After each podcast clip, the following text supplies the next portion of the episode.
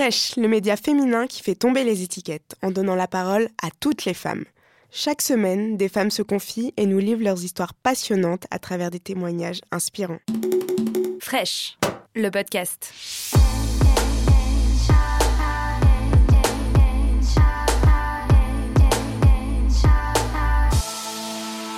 Quand euh, les, médias ont utilisé mon coming out pour eux se faire du clickbait et tout, j'ai trouvé ça assez fou. On a beaucoup médiatisé le truc parce que j'étais non seulement avec une personne connue, mais quelqu'un qui était trans. Et la haine qu'on a eue par rapport à ça, ça a été, euh, c'était horrible. J'ai reçu des commentaires genre j'étais pas une bonne mère, j'étais folle, on, on questionnait ma santé mentale. Et je recevais ça, euh, mais non-stop. Que je sois pansexuelle et que j'utilisais le terme queer et tout, genre comme ça a tellement fait parler, mais peut-être que ça a été une bonne chose parce que les gens étaient tellement pas au courant. Alors que je sais pas combien il y a de pourcentage de jeunes aujourd'hui qui se basent même pas dans la case de l'hétérosexualité. Je veux dire, c'est quand même assez fou. Il faut qu'on s'ouvre à ça. Alors la pansexualité, c'est vraiment t'aimes tout le monde, que ces personnes-là soient cisgenres ou trans et gens qui sont non conformes et tout. Donc c'est très bien. Voilà.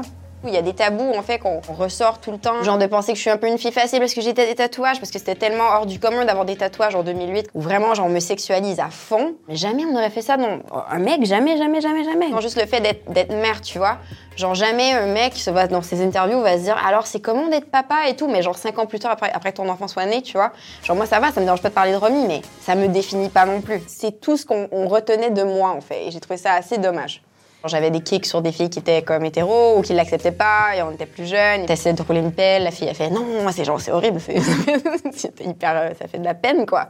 Donc tu te dis bon c'est peut-être pas la normalité et là tu commences à te poser des questions. Je me disais mais j'ai un problème. Ça m'a vraiment comme refoulé en fait. Je me refoulais à travers mon rejet. On en parlait moins dans ce temps-là. À l'école il y avait personne de gay, c'était vraiment très très mal vu. Pour les gens qui justement vivent une période de questionnement et que ce soit parce que t'es trans ou parce que tu te retrouves dans rien et que tu viens de découvrir que t'aimais les filles ou juste les garçons et tout.